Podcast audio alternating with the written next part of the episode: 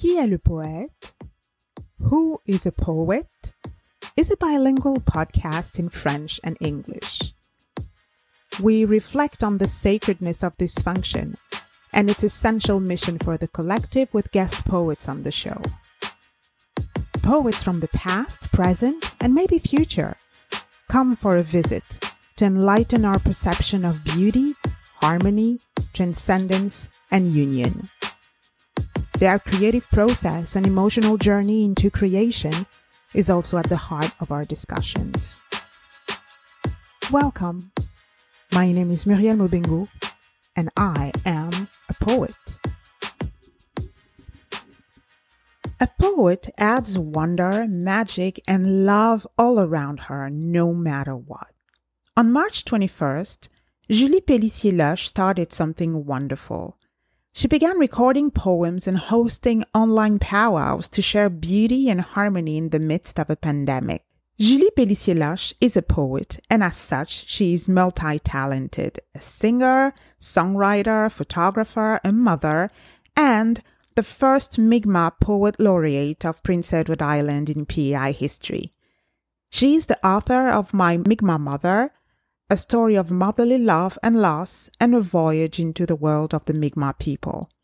Qui est le poète is honored to have her. I'm so honored to to conduct this little interview with you. So, what I wanted to ask you is what was it for you growing up as a poet? Growing up, I think I found myself more of an entertainer my father was a United Church minister. So, and it was just him and I. My mom passed away when I was three. So, him and I, and we would get invited to his church families for suppers and things because they'd say, Oh, poor Mr. Pellissier. He probably isn't cooking very much these days. So, a lot of the times we would go to all these houses, farmhouses, house, you know, city houses and visit all these people. And I realized very soon that my role was to be that person who knew how to talk to the congregational members. Like back in the day, it would have been, you know, what about that political leader? And then they'd be like, oh my gosh, I know.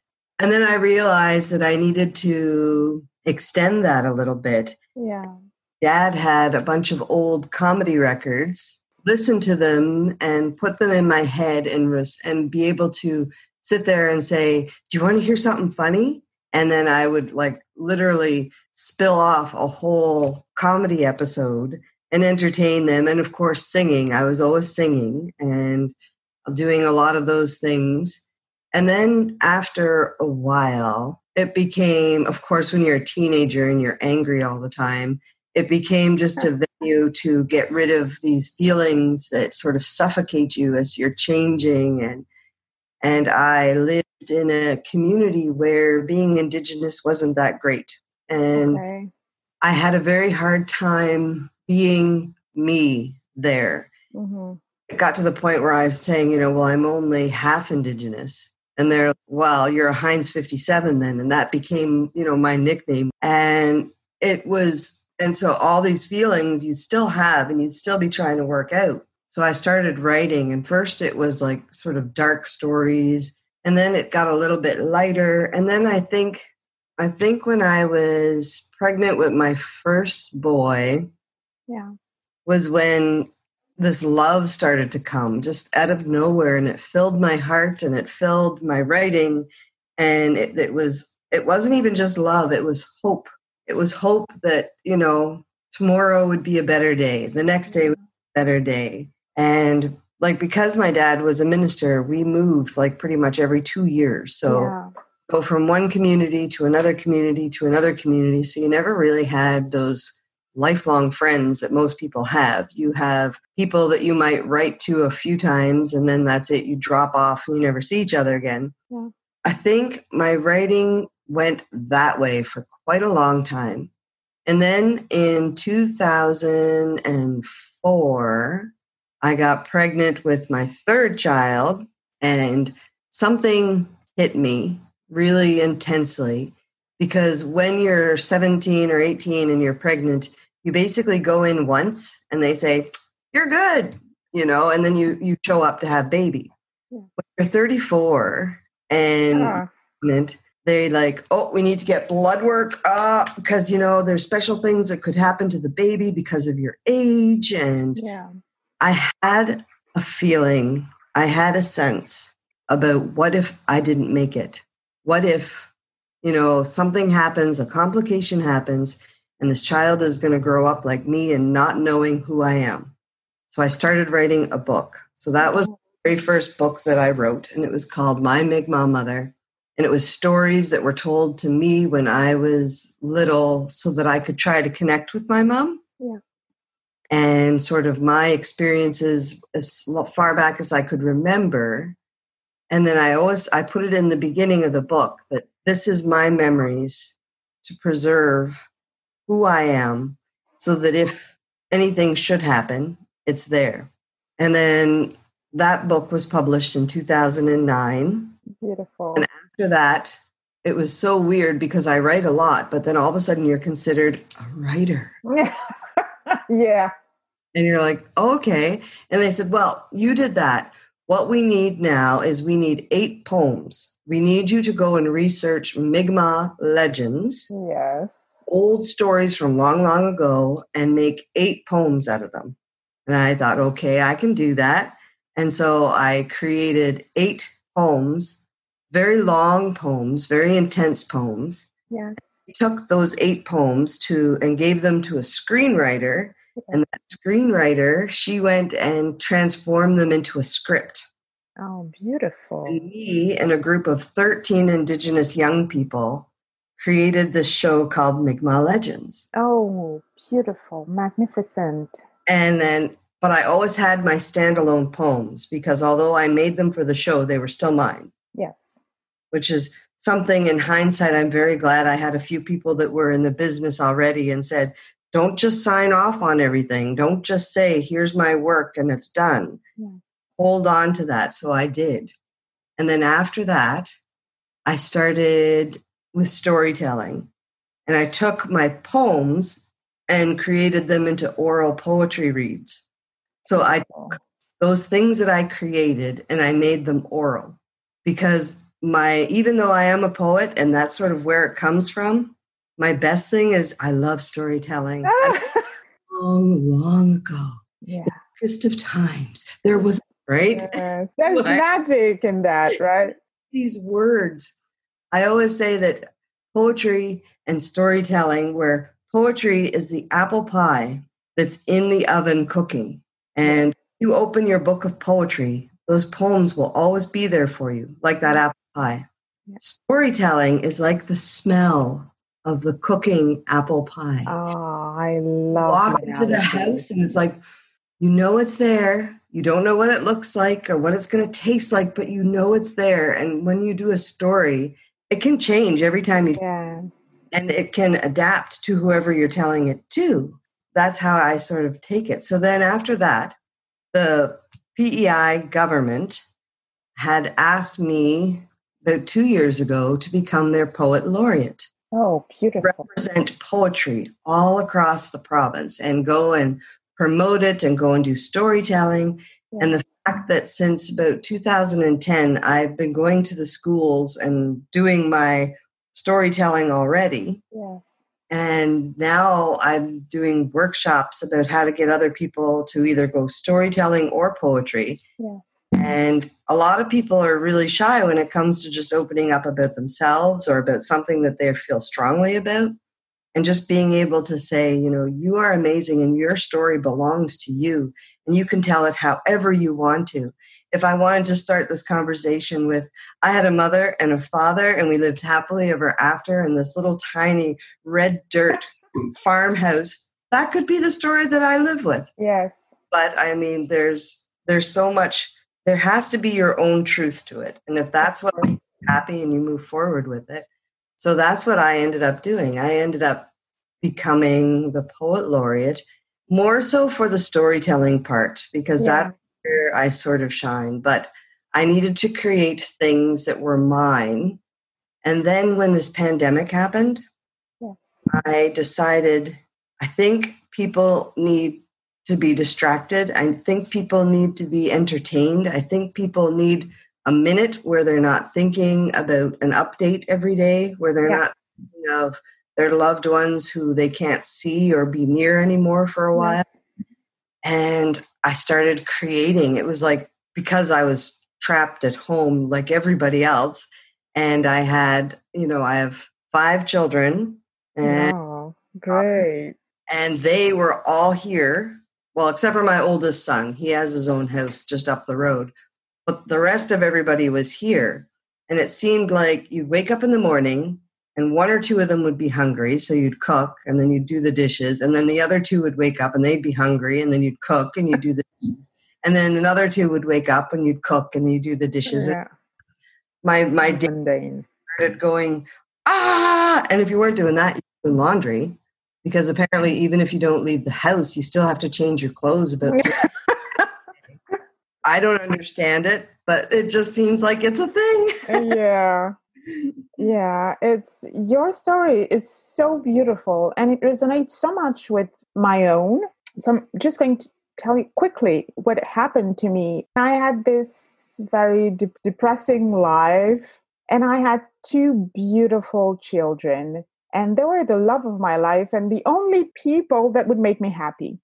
So who- would make me happy? So I had a collapse. I don't know exactly w- what triggered that collapse. Maybe, you know, all kinds of problems related to social life, professional life, and also being a woman alone with uh, two children. And so life gave me tough love and I ended up in the north of France. I was living in Paris and I ended up in the north of France, which is a very weird place to be when you're depressed because it's not going to help you.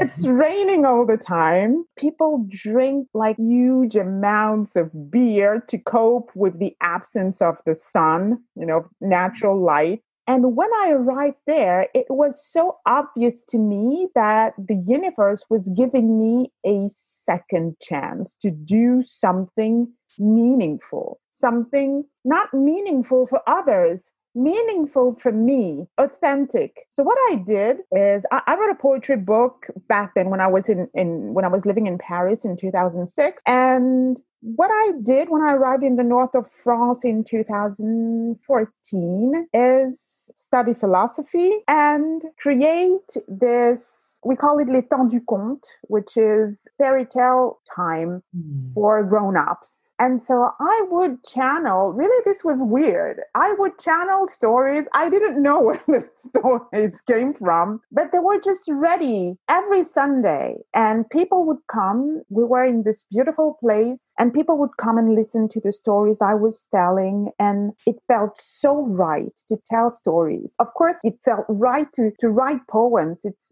beautiful, but the act of telling the poems, the stories in the poems is so enlivening and it's enlivening for everyone, for the poet and for the people who are listening. This is just just to tell you that there is this similar relationship to the written word and the spoken word at some point in the poet's life. And I think it has something to do maybe with the maturity and the level of maybe courage that we have within us, you know, to go out, simply go out and, and, and do your thing, you know, because when you write poetry, you're alone with your laptop, your notebook, your pen, and no one knows that you're writing poetry. But telling stories is like writing poetry live you know with people watching. And Yeah. that feeling is just the, the most i mean it's it's it's exhilarating so yeah and i felt that when you were talking about your experience so thank you very much because this is again a confirmation that we're going through the same experiences in different circumstances. This is wonderful. And i also wanted to ask you about the Mi'kmaq spirituality and mythology. How did it inspire your writing or your storytelling? We are not a people that wrote down our stories. Yes all through storytelling. Long, long ago, we would sit in our lodges in the winter, and the oldest person in the lodge would tell the story to the family, and then it would repeat every week. There'd be a different story, or every night there'd be a different story. and how our history got saved from generation to generation to generation.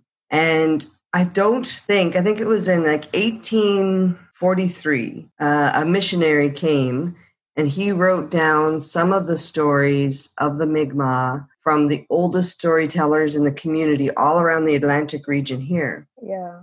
And that's where I started my journey. I started my journey to try to find some of these amazing stories so that I could learn them and understand them and share them. Yeah. And his stories, because you know what they say when you learn a language, your brain opens up and you not only know their language, you are understanding how that group of people thinks and understands absolutely and, absolutely. And Mi'kmaq is a very hard language for me to learn. I'm slowly learning it now but i mean for a jesuit missionary to come and it was his understanding of the words that he was learning and he deciphered it into storytelling his stories, his version of the story. Now, when you talk to elders, they might have that same story, but it's a little bit different because it's from their viewpoint, from from their emotions, from their history, from their knowledge of who told them the story.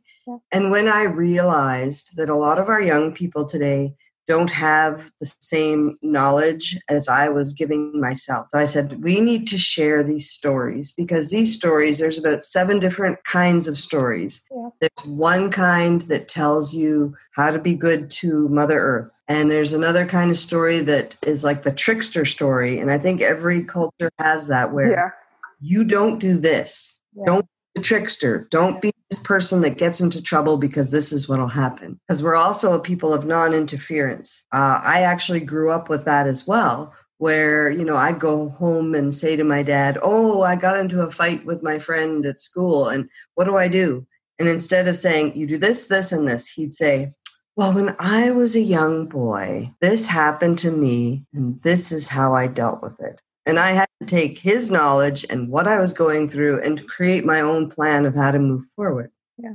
It's all storytelling. So for me, it's sort of getting our next generation in touch with our history because our history is so rich in the spirituality that has to be passed down. Yeah. And I don't say we're religious because I don't think those are our sort of customs and that's not our knowledge, but there is similarities, like there is a similarity, but it, there's an end of it yeah. where we're more spiritual. We don't, um, there's a, when I was in university, I took religious studies, and it really seemed that everywhere I went, it was like this. There was a pyramid. Yeah. There was somebody at the top, a few people in the middle, and then the rest of everybody who were the followers, right? Yes. And there was always that thing where man and woman were the top of every of everything. They were the ones who were the earth changers. They were the ones who had to be the priority. Where in indigenous culture, everything is a circle. It's not a pyramid, it's a circle. Yes. They're all equal. Yes. If my life is not used to help the earth to, to get better, yes. if my life isn't used to help keep the air clean, because those are just as equal as people yes. in our world there's nobody better or less than another in our culture. We're a, we're a circle. We all goes all around. There's nobody better. I was asked to translate one word for uh, an event that we were having, and they sent it to me and they said, Could you translate this? And it was VIP. There is no word for VIP infers that there is somebody that is very yes and the rest of us mm, not so much. Not so much. And there's nothing in our language that would even come close to a translation yeah. This is the person who is better. Yes. Yeah.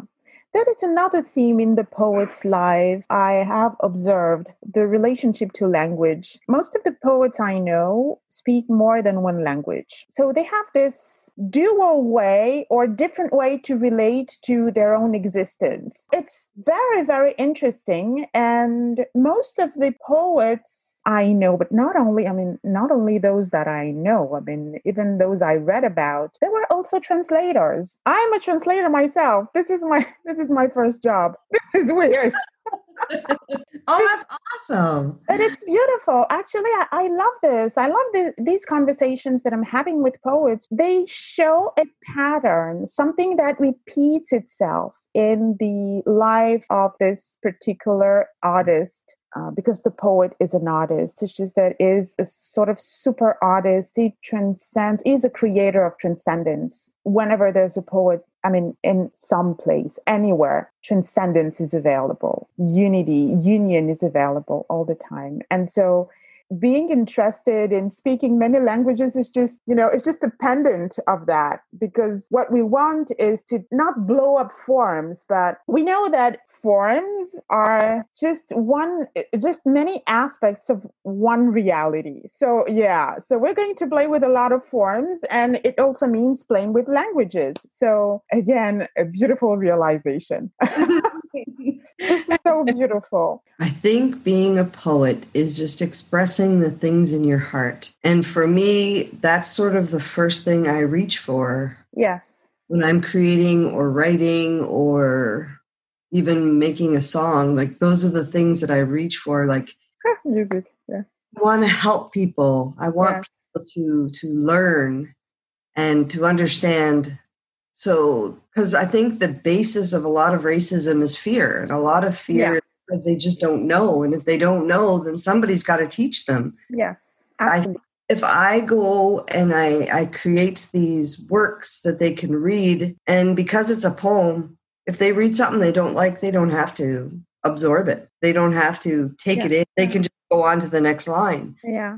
It's a very, very gentle way to communicate who I am. Now, if I wasn't Indigenous or if I didn't have the past that I had, my poetry would probably be something different. Like maybe it would be more based on feminism. Maybe it would be more, based, you know, like there would always be a cause. Yeah. There would be something that we have to fight for, that we have to challenge people on. Yeah.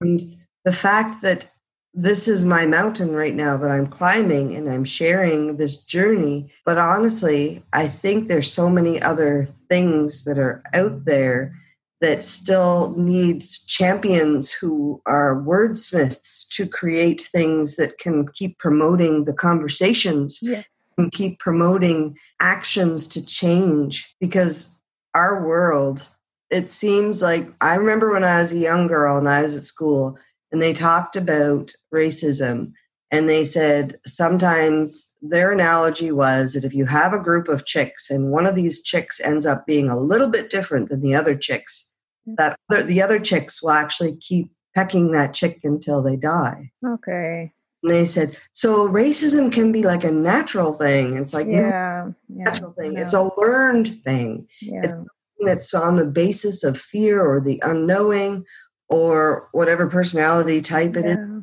The same thing is we give them that opportunity, that doorway to come in and learn. And as writers, it's almost like our obligation to the things that we have knowledge of that we can share. So as a poet, there are so many different things besides even that. I mean, I have written quite a bit about the world and what needs to change and what needs to happen to try to to get all of us on the same page to realize that we need the bees we need clean air we need hmm. clean water we need all these things yeah. this is just a wouldn't it be nice if so yes whatever cause is in your heart or whatever you think and that is the beauty of poetry is you can you can use that energy on whatever thing that you are passionate about at the time Absolutely. Once you write it down and you print it out, 10 years later, you might go back to it and say, This is so right.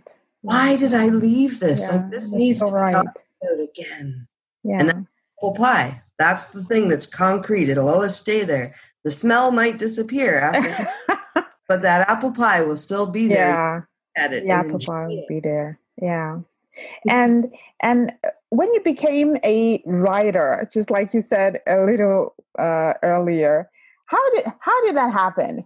What happened to you, and how did you cope with uh, you know now having this intermediary in your in your craft? Well, I even though I wasn't considered a writer, I actually yes. For the Indigenous newspaper for about five years. So I okay, yeah people. Yeah. And I would say, you know, I heard when you were a young boy, you used to go eel fishing. And they would tell me the story, and I would write it up, and I made a newspaper, and it went all across PEI.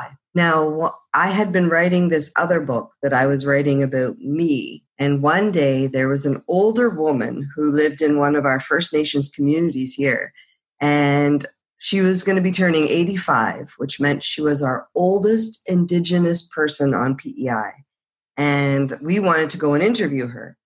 And of course, my boss had said, We're going to get a professional journalist to come and talk to her. Yes. She smiled and nodded and said, Well, I don't know him, so can you send Julie? And and they said, Great. and he would look at her and say, Okay, could you tell me about when you used to, when you grew up and you lived in a wigwam in the woods? And she would look over at me, Julie, when I was growing up, and she wouldn't even, like, it was just, to him. she acknowledged his questions. And then afterwards, when we realized these amazing stories that are now going to be written down and saved for all time, Yeah. This woman who actually remembers living in the woods in a teepee and growing up there. Yes. i was i was just awestruck because a our elders are like these libraries of stories and and when one of them passes on you lose so much. And she has passed on since but i we still have those stories. I still have a recording of her voice telling these stories. So after we were done interviewing her we went outside and he said oh my goodness thank you so much. I don't think she would have been very comfortable talking to me about her stories. Yeah. i said yes. And i said i've been writing a little bit myself.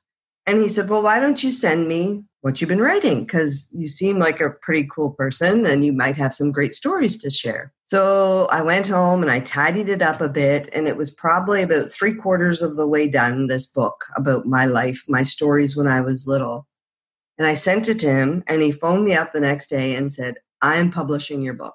Aha, great. I'm also a publisher. And I was like, Yeah. gosh, really? Yeah. Next thing you know, it was a few months later, I'd finished typing it up and it went to an editor and it came back saying, You're a terrible speller, but I love the stories.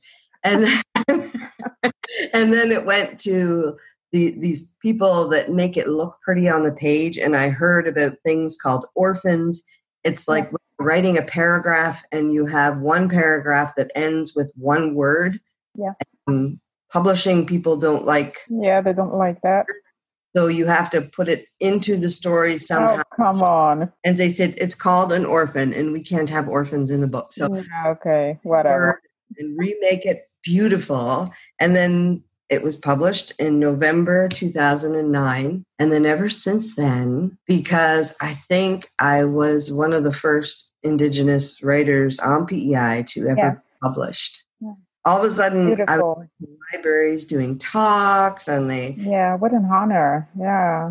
had uh, my my publisher and I. I had one chapter in there. Um, everybody has childhood trauma, and I Yes. Decided as part of my therapy that I would include one chapter that would allude. It wasn't even direct, and it wasn't really outright, but did talk about a trauma that I'd had when I was a young girl. And because it was just me and my dad, we had family live with us with an older son Yes. older son ended up saying, you know, come to my room and I'll show you something special. Just- Okay. Yeah. Yeah. So I did it very gently, yeah. but because of that one chapter, the book was flagged because it it had uh, mature themes, but it wasn't written in a way that it was very visual. It just said, "This is what I survived." And Yeah. this is how I survived it. And this is, you know, because that's just how you did it back then. Like you wrote about it and you didn't really talk about it.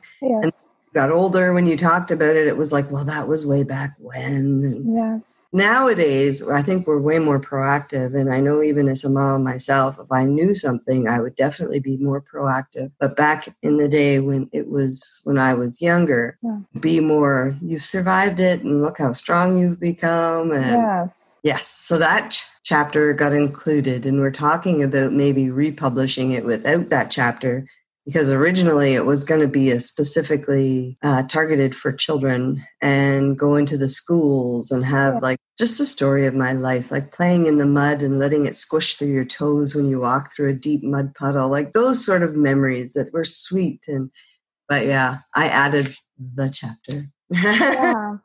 Well I don't know if you're happy with, you know, the, the book being republished without that chapter, because I truly believe that you can talk. Children are not children. Most of them, they have this, you know, these tiny little bodies, but the spirit within sometimes is older than us and and i'm sure that there are ways to communicate the essence of the trauma that you have lived to children, you know, without this mature content. And to me, it it's too bad. I mean, it's too bad that this is not included in in the book, but because eventually you became who you are. I mean, it is part of your story. So yeah. so that's also one of the problems that poets are facing. People want us, but they don't want us. They want the relationship we have to beauty. They want the fact that we are harmony facilitators. They want that, but they don't want what causes us to become like that. This, they don't yeah. want to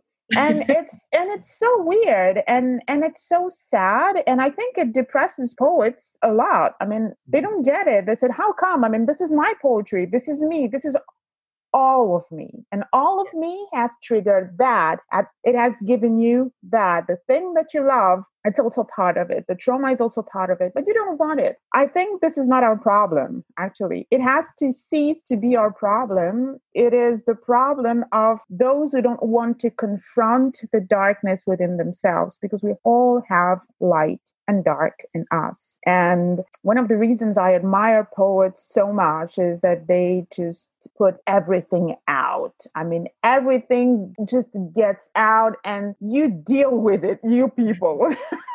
you just deal with it.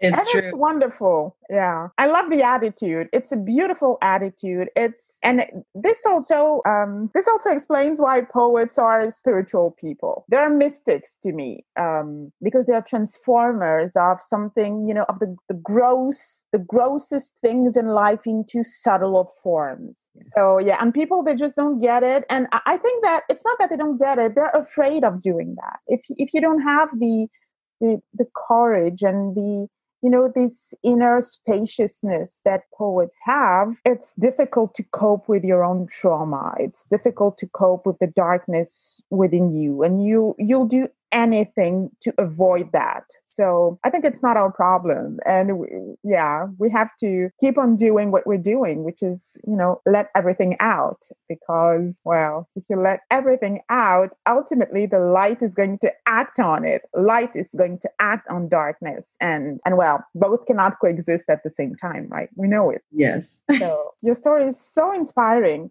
I have one last question for you. Where can I buy your books? Oh, my goodness. Well, I'm going to be having a new one coming out in September. Oh, yeah. Great. And the other one, I think right now it's pretty much just either me or my publisher, and yes. it's media. And my hope is that I want to get, I really see my poems as stories. So I really mm. want to get somebody who's good at drawing or doing some artwork yes. and being able to take one poem and make it a book it can have its own life because I was thinking at first of putting all my poetry in one big volume. Yes. And then you could read one a day or you could just zip through it or yes. but honestly I feel that these things are like wine and the more they sit on the shelf the better they get with age and I think they deserve their own independent life. So that is where it's retro media. And then i'm putting a book out this september with acorn press here in pei Great. and last uh, my last book went all the way to indigo in chapters